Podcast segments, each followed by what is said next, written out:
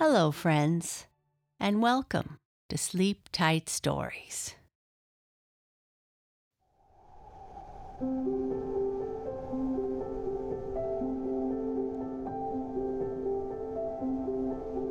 This story is about Queen Winter.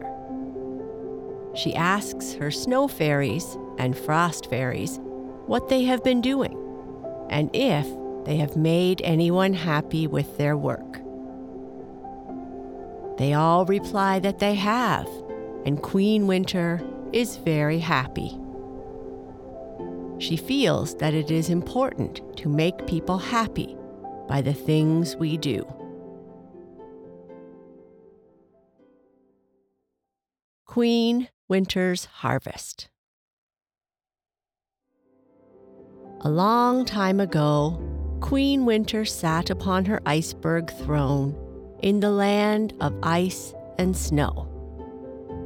And waving her staff, a huge icicle, asked for all the snow fairies and frost fairies to draw nearer, as she wished to see them.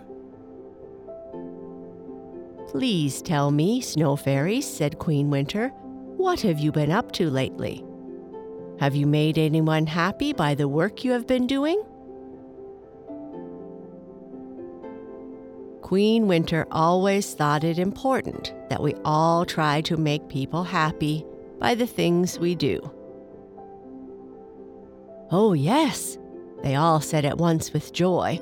We had a great time last night putting white clothes on the trees, white blankets over the grasses, white caps on all the fence posts, and making things look so unique that when the children came out in the morning, they just shouted and laughed, and soon threw so much snow over each other that they were dressed in white and looked just like us snow fairies, too.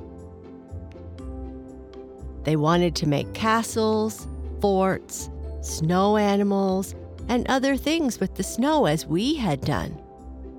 Sleds were bought out, and when the sleigh bells began their music, it seemed that everybody was made happy by our efforts. Well done, said Queen Winter. I won't keep you from your work then, as the work you do is so important. In a twinkling, the snow fairies were up in a purple cloud boat, throwing a shower of snowflake kisses down to Queen Winter to thank her for giving them important things to do.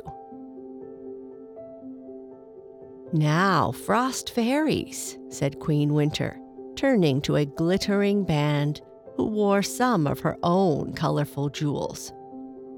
What have you been up to lately? Have you made anyone happy? We have made pictures upon the windows and hung your jewels upon the trees for the people to look at, and covered the ponds so people can skate, said Jack Frost, the leader.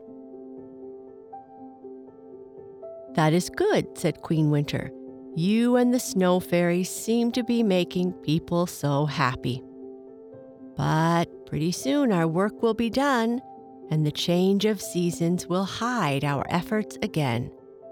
They will hide the snowballs and melt the skating ponds so that the ice may float downstream.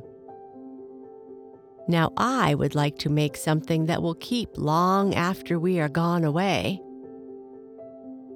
Queen Summer is asleep, but her harvest of hay and grain is in the barns. Queen Autumn is gone, but her harvest of apples and potatoes are in market. Now I want to leave something lasting for people too.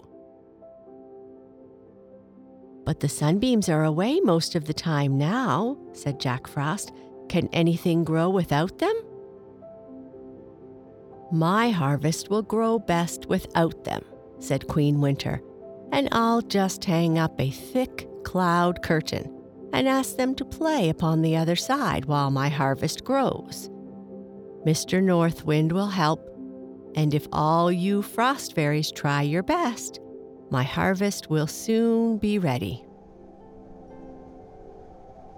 North Wind soon came with bags of cold air, which he scattered around the land, while the Frost Fairies carried it into every little place, wondering all the while what the result would be. But after two days of effort, they found out. For horses were hitched to sleds and people started for the lakes and rivers, saying, The ice has frozen so thick that it is time to fill the ice houses. Saws and poles were carried along, and soon huge blocks of ice were finding places upon the sleds, ready for the ride to some ice house where they would be packed so securely in sawdust that Queen Winter's harvest would keep through the very hottest weather. Now people can have ice to keep their food fresh all year long, said a frost fairy. And don't forget ice cream. Ice cream in summer, fall, and winter. And I think ice cream is just about the happiest thing around. Good night. Sleep tight.